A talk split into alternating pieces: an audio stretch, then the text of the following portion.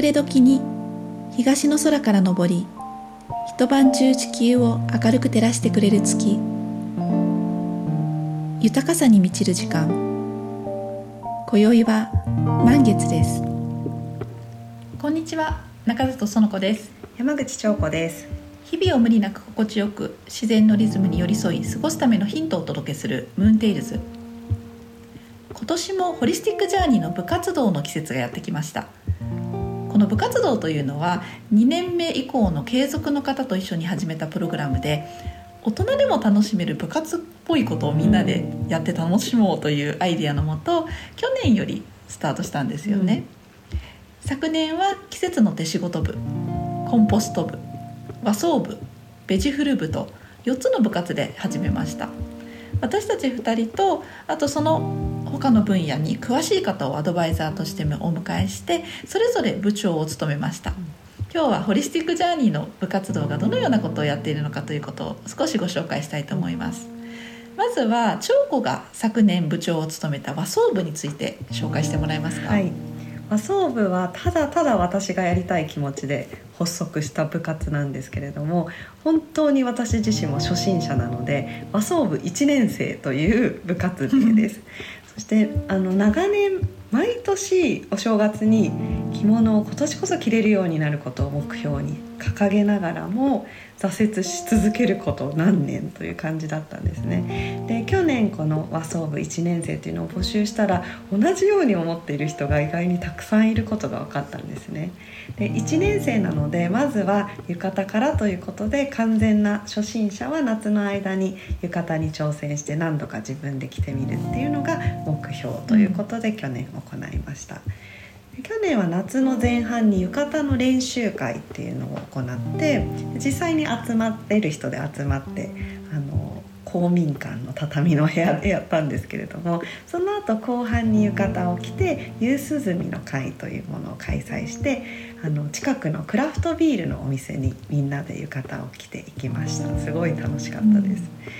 うんまあ、装部を始めるにあたって右も左もわからない状況だったのでアドバイザーになってくれる先生を探してしたんですね。で和装を母が趣味にしているので聞いてみたら大学の頃の同級生で和装にすごく詳しい方がいるということでその方にお願いしてみたらということで聞いたら快く引き受けてくださったんですがそのよっちゃん先生っていう先生なんですけど彼女が本当に大人気でみんな1回目の練習会からよっちゃん先生の楽しすぎるトークと和装のめくるめく世界に虜になって和装ってすっごい楽しいんだなっていうふうに思えたのがこの和装部1年生の最大の収穫だなっていうふうに思いました。あの少人数ながらも盛り上がりましたよね。そうですね。そしてあのちょっとこう世代を超えてっていう、うん、あのやり取りがとても楽しかったですし、あの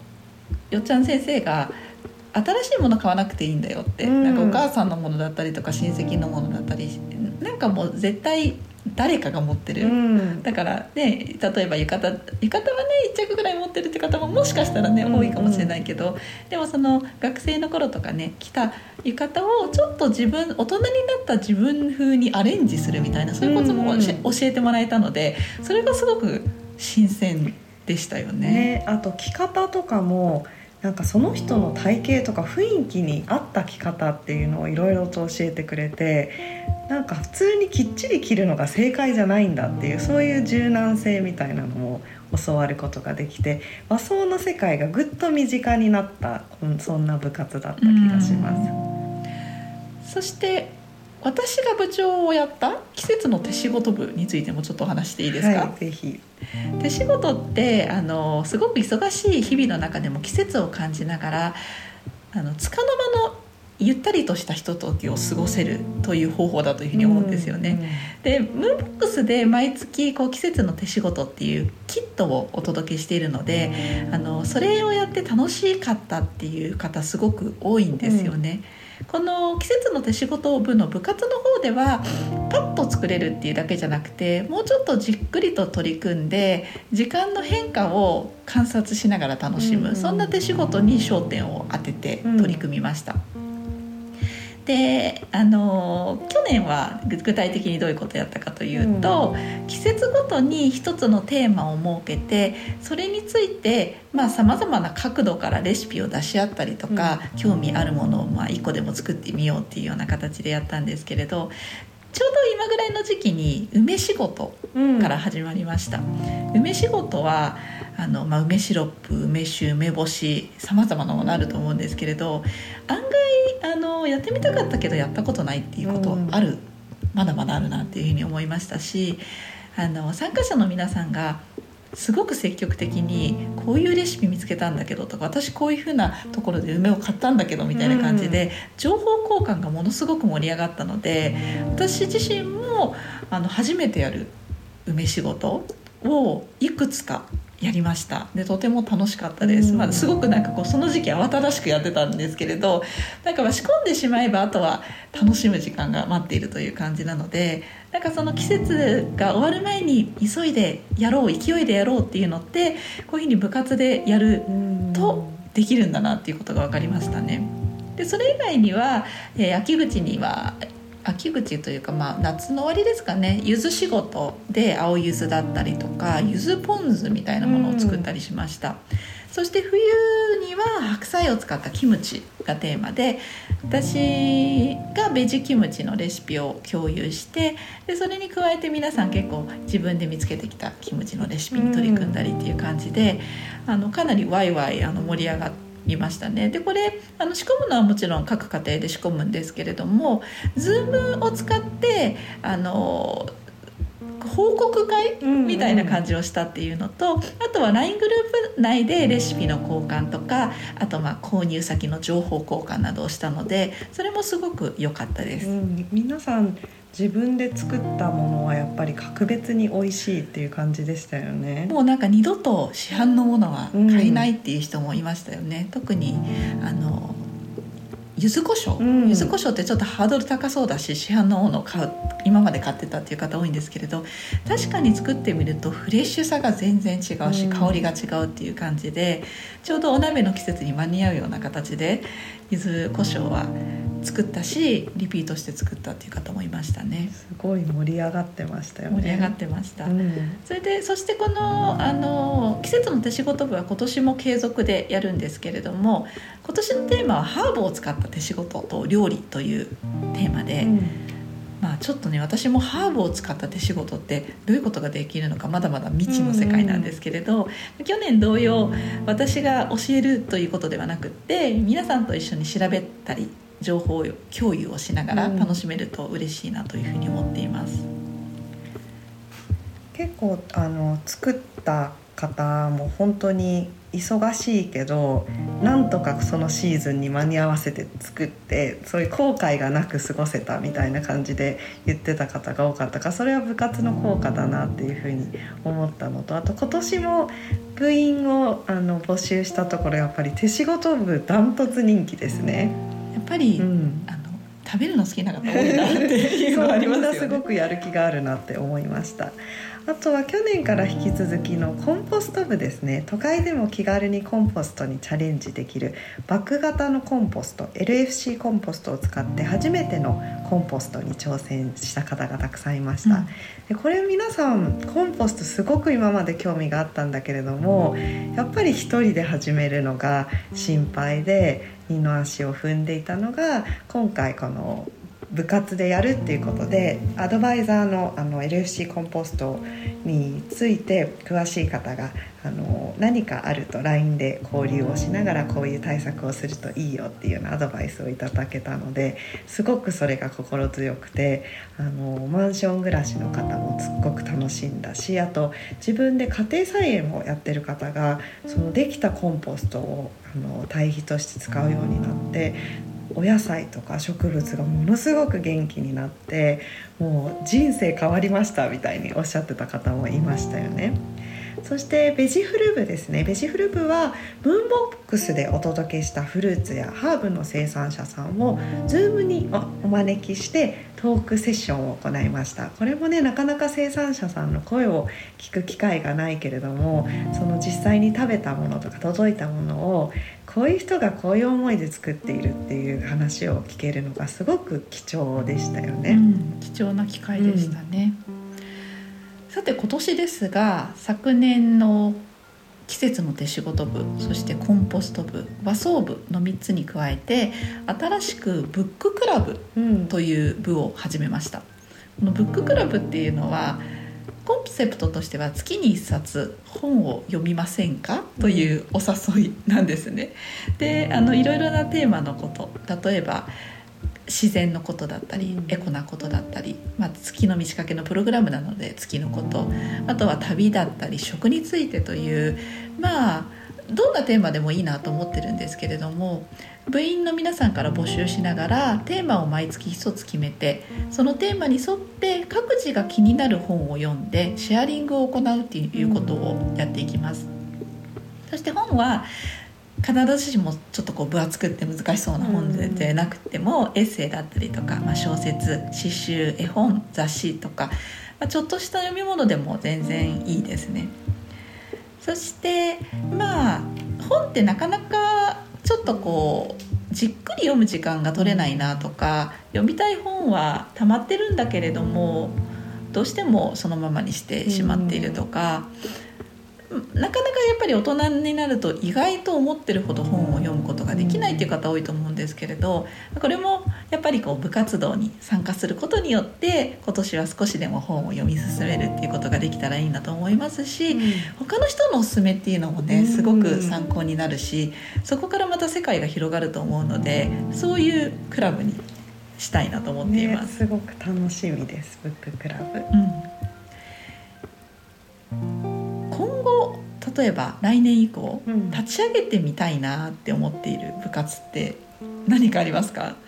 私はねせいろご飯部っていうのをいつかやりたいなと思っていてせいろを買ったもののシューマイ作ったりぐらいの時しかあんまり活用できてなくて、うんうん、もっと本当に日常的に日々せいろを活用できないだろうかと思って皆さんのアイディアとかそういうのを聞きたいなそういう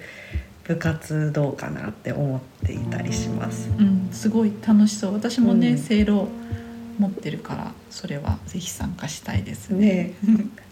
何かありますか？私はね、うん、ナチュールワインの会というのを来年はやろうと もう決めています。今すぐ参加したいですね、ねうん、本当はなんかもう今すぐやりたいぐらいなんですけど、うん、まあ、ちょっとねあのそれこそアドバイザーの方がいた方がいいなと思われる会なので、それをあの探しながら進めていきたいんですけれども。あのワインね私大好きでよく飲むんですけれどなかなかそのナチュールワインと言われるものの中でこう本当に気に入ってるとか好きだなって思うものって案外少なかったんですよね、ずっと。だけどあのちょっと機会があっていろいろなところのナチュールワインをこう試してみる中であ結構やっぱり好みとかね、あるんだなっていうことを知りましたし、それをまあ、自分のちょっと幅を広げてみたいなみたいなこともあるので、この回はできればワインが届く、うん、で それに合わせてちょっとこう簡単なおつまみなんかのシェアリングとかをしながら、これはこういうものに合うんだよとかね教えてもらいながらみんなで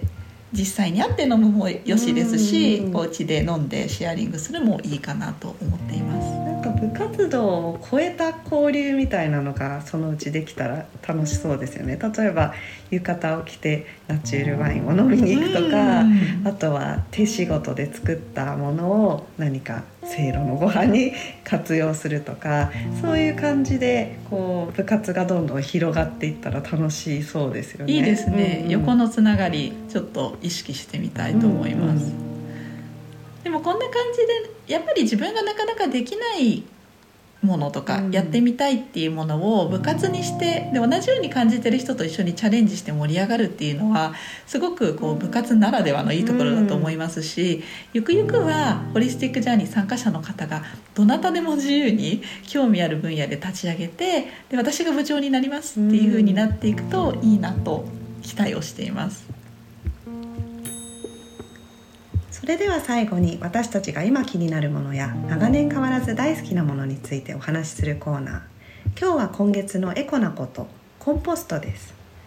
今日の本編の中でも出てきましたがコンポストに興味がある始めたいという人とっても多いですよね。でもハードルが高いと二の足を踏んでいる人が多いのも事実です。コンポストは実際にやってみるとハードルもありやってよかったというメリットもありますが、まあ、デメリットもあったりしますよね、私たちもそれぞれきっかけがあって別のタイプのコンポストをやっていますが実際どうですか？コンポストのハードルとなることってまあ人によって違うと思うんですけれど、結構共通して話を聞くこととしては虫や匂いが気になる、あと置き場がない。うん。それと出来上がったコンポストの活用方法がないっていうところかなと思うんですよね。で実際やってみてですけど虫や匂いに関しては虫に関しては慣れ。です。うん。あの虫は来ないってことはないですね。うん。で初めはやっぱり驚くんだけれども虫も慣れるのかなんか落ち着くんですよね、最初よりも。なんかコンポストになれるみたいな、うんうんちょっとこれ不思議な現象ですね、あと匂いに関してはもう気になる時とそうでもない時とあるなっていう実感があって、あのこの間コンポストのアドバイザーをしてくださっている方に聞いたんですけれど、コンポストの状態がいいとあんまり気にならないっていうお話されてたんですね。入れすぎちゃったりとか分解がうまく進んでいないとかいうことで環境が良くなくなると匂いが気になるらしいんですね、そして出来上がったコンポストは実はあんまり匂いが気にならない。そうですね。それもうんうん。ありますよね、そして次に置き場。置き場に関してはマンションなどだとやっぱり悩むよねっていうのありますよね、ただ私が使っているバッグ型のコンパクトなコンポストっていうのは、マンションでも実は OK、うんで実際にあの部活動の方はマンションで作ってますよっていう方も何人もいらっしゃいますよね。そして活用方法に関してはお庭とか菜園があれば最高だなっていう感じですね。なので確かにちょっとこう活用できる場所あった方がいいんだろうっていうのはありますけれど最近ではかあのコンポストの回収会みたいな感じで回収をしてくれてるような場所も結構あの都内とかだとねうん。何箇所もあったりしますし、私聞いた話だとヨーロッパではコンポスト用に生ゴミ自体を回収してくれるような国もあったりするらしいんですよね。だからそういうなんか回収っていうのがもしかしたら今後今後のなんか課題の一つなのかもしれないっていう気はしますね。で私そのバッグ型のコンポストやってみたところ率直な意見で言うと、思ってた以上に全然気軽だなっていうふうに思います、ただあのうちは家族が多いのでそしてスムージーのフルーツやの皮だったりとかゴミの量がちょっと多めなんですよね、なのでそれを全部コンポストに入れることができないっていうのが悩みで、今住んでる家が一軒家なのでもう少し大きいものを購入してみようかなというふうに検討してます、その中でも気になってるのがコンポストの堆肥が増えないというタイプのものうん。があるそうなんですね、なので、まあ、バッグ型も併用しつつ、うん。堆肥が出ないタイプのものっていうのもやりたいなと思ってます。コンポスト本当にいろんな種類が増えてるんだなって思いましたけど私が使ってるミミズコンポストはキャノワームっていう商品で10年以上前に始めたんですけどその頃コンポストっていうとそれしかなかったと思いますうんいろいろ調べてみてでコンポストの本当にさにあ日本における先駆け的な感じであの海外の製品だと思うんですけれどもミミズが生ゴミを餌にして分解して堆肥ができるっていうシステムなんですね。でメリットとしてはあの、まあ、デメリットとも取れるかもしれないんですけどミミズがいるんですね。でミミズはあの最初はおおみたいな感じなんですけどなんかやっぱり都会に住んでると本当に虫にすごくこうなんて言うんだろう馴染みがなくなってくるんですよね、うん。だからあの普段見てないとわって感じなんですけれども日々こう開けて見ているうちになんか親しみが湧いてきてちょっと生き物を飼ってるような感覚になります。うん。で生き物がいるのであのちょっと気持ちが向きやすいんですよね、コンポスト大丈夫かなとか環境を良くしたいなとかこんな変なものは入れない方がいいなみたいな感じで、そうそうちょっとペット感覚みたいな、そういう楽しみがあるなと思います。ミミズちゃんが状態がいいかなとか そういうのをあの気にするようになる。あと、まあ、ミミズがすごく働いてくれるので分解がとても早い、うん。あとはあのほったらかしてても全然大丈夫です。例えばあの何日間かいなかったりとかあのしばらくちょっと例えば冬場とかは分解が弱あの遅くなるので少し入れない期間があってもあの全然それは大丈夫なんですね。うん循環してくれます。そうね。そっかそっか。なんかバッグ型だと混ぜなきゃいけないみたいなのがありますからね。もうねあの本当に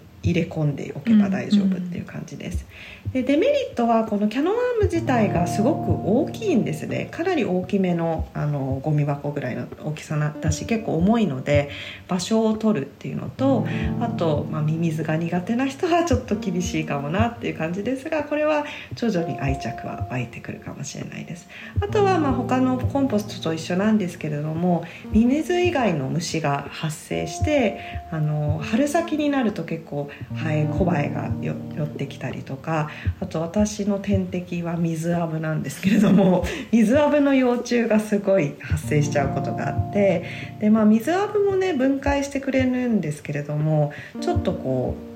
環境があのあんまり良くなくなるっていうことでちょっとそれが、まあ、虫が苦手な人から やっぱりあのは難しいけどでもすごくあのそんなにきあのほったらかしにしててもずっと10年以上続いてるのでもうすっかり定着しちゃったという感じですね。水分を多く含む生ゴミって燃やすのにとてもエネルギーを使うというふうに聞いたんですね、なのでそれをこう各家庭から排出していると非常に環境に深くかかるということなんですよね、なのでさまざ、まなデメリットも感じられることももちろんあるんですけれども実際やってみるとこの生ゴミの量が飛躍的に減っていくっていうことにものすごく驚きます、ゴミ出しの日にあそういえば前は生ゴミね、うん。こう別にまとめたりしてたけれどあすごく減ったなっていうことがあってでそれがやっぱりこうエコなことにつながっているということとあとあの捨てるということに関する精神的衛生上もとてもいいんですね。あの今まではゴミとして出していたものを堆肥として、うんあの循環させていくっていうことそれはね本当にやってみるととても良いなっていうふうに感じるところですよね。ゴミをいかにして減らそうかっていうこと意識にもつながりますよね。そうなんですなんかやってみると思った以上にさまざまな気づきというものがあると思います。でこれってやっぱりこう興味があると思ったのであれば一度手探りでやってみるしかないことだと思うんですよね。実際どう何が起きるかっていうのはわからない。うんだけどそのプロセスも必ず経験になると思うのでちょっとやってみたいなっていう方はこう待たずに一度やってみた方がいいって私は思いますね。次回のムーンテイルズは加減に夏を涼しく過ごすハーブのお話です